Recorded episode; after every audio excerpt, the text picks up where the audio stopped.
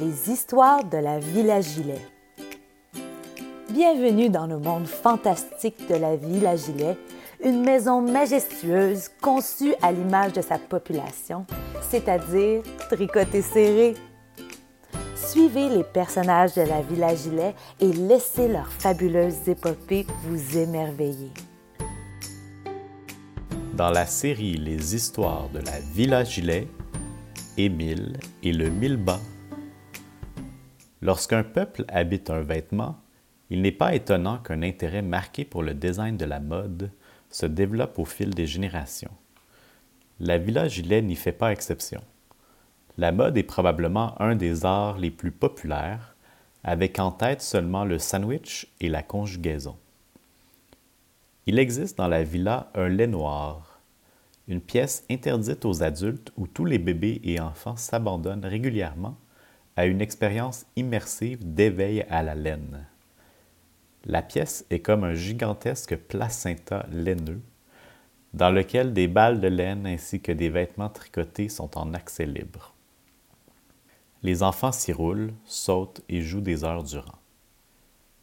En vieillissant, lorsqu'ils n'ont plus accès au lait noir, de nombreux enfants choisissent de faire carrière dans le design de la mode et plus généralement dans le domaine du haut tricot, un domaine de pointe considéré par plusieurs comme un croisement entre les beaux-arts, les sciences du mouton et le génie civil.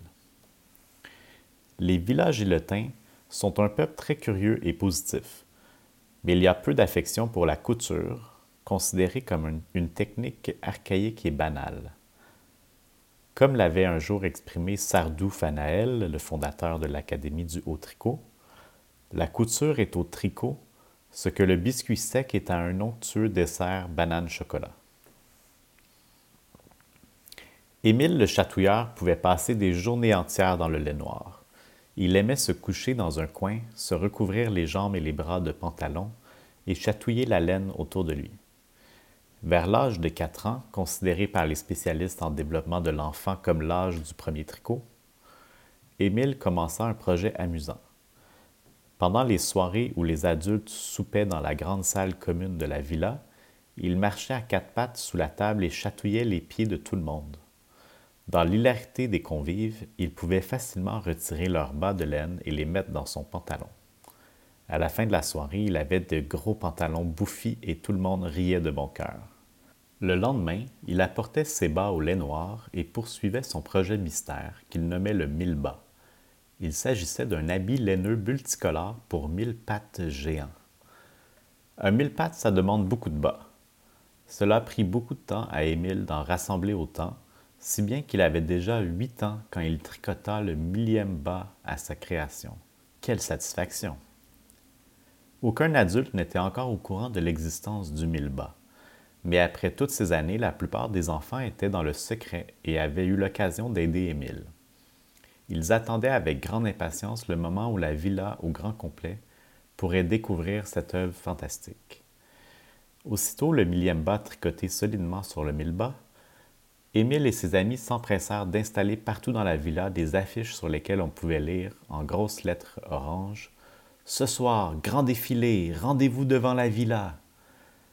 Toute la journée, les enfants chuchotaient dans la complicité et l'excitation, et les adultes se demandaient ce que pouvait bien être ce grand défilé. Madame Patterson, la tricoteuse en chef de l'Académie du haut tricot, assura à tous qu'elle n'était pas responsable de cet événement. Mes affiches sont beaucoup plus prestigieuses, disait-elle, un peu insultée. Vers la fin de l'après-midi, les enfants se firent de moins en moins visibles. Où pouvaient-ils bien être? Un attroupement fébrile commençait à se former devant la villa. Qu'est-ce qui se passe donc? demanda Monique Pizza Pochette. J'espère que ce sera du tricot au moins, ou au minimum de la broderie, dit Jambon à Bricorama. Mais où sont donc tous les enfants? demanda Timon Bismuth. Plusieurs se posaient cette question, mais, les plus attentifs pouvaient entendre au loin des rires d'enfants venant de la forêt. Ces rires, d'abord presque imperceptibles, se rapprochèrent peu à peu, jusqu'à devenir audible même par les plus malentendants. Les rires étaient si forts qu'on devinait que des centaines d'enfants s'y cachaient et préparaient quelque chose de bien rigolo. Qu'est-ce que cela pouvait bien être? C'est alors qu'Émile le chatouilleur sortit de derrière un arbre, bien fier et souriant, vêtu d'une combinaison jaune. Mes chers amis, dit-il, les yeux pétillants, je vous présente le mille bas. C'est alors qu'une très très très longue créature de laine se montra le bout du nez. Elle s'approcha de la foule. Émile courait tout autour en la chatouillant pour l'orienter. La créature riait très fortement, des rires qui venaient de tout son long. Elle ne marchait pas très droit et trébuchait parfois avec toutes ses pattes. Qu'est-ce que cette créature, elle est si belle s'exclamaient les gens. Oh, mais ça ressemble étrangement au bas fleuri que j'ai perdu au banquet des petits béquets, dit tout bas Martine au Bélanger en pointant une des pattes. Le mille-bas était maintenant complètement sorti de la forêt et était si long qu'il aurait presque pu encercler toute la villa. À un certain point, le mille-bas se mit à danser, ce qui ajouta à l'hilarité générale.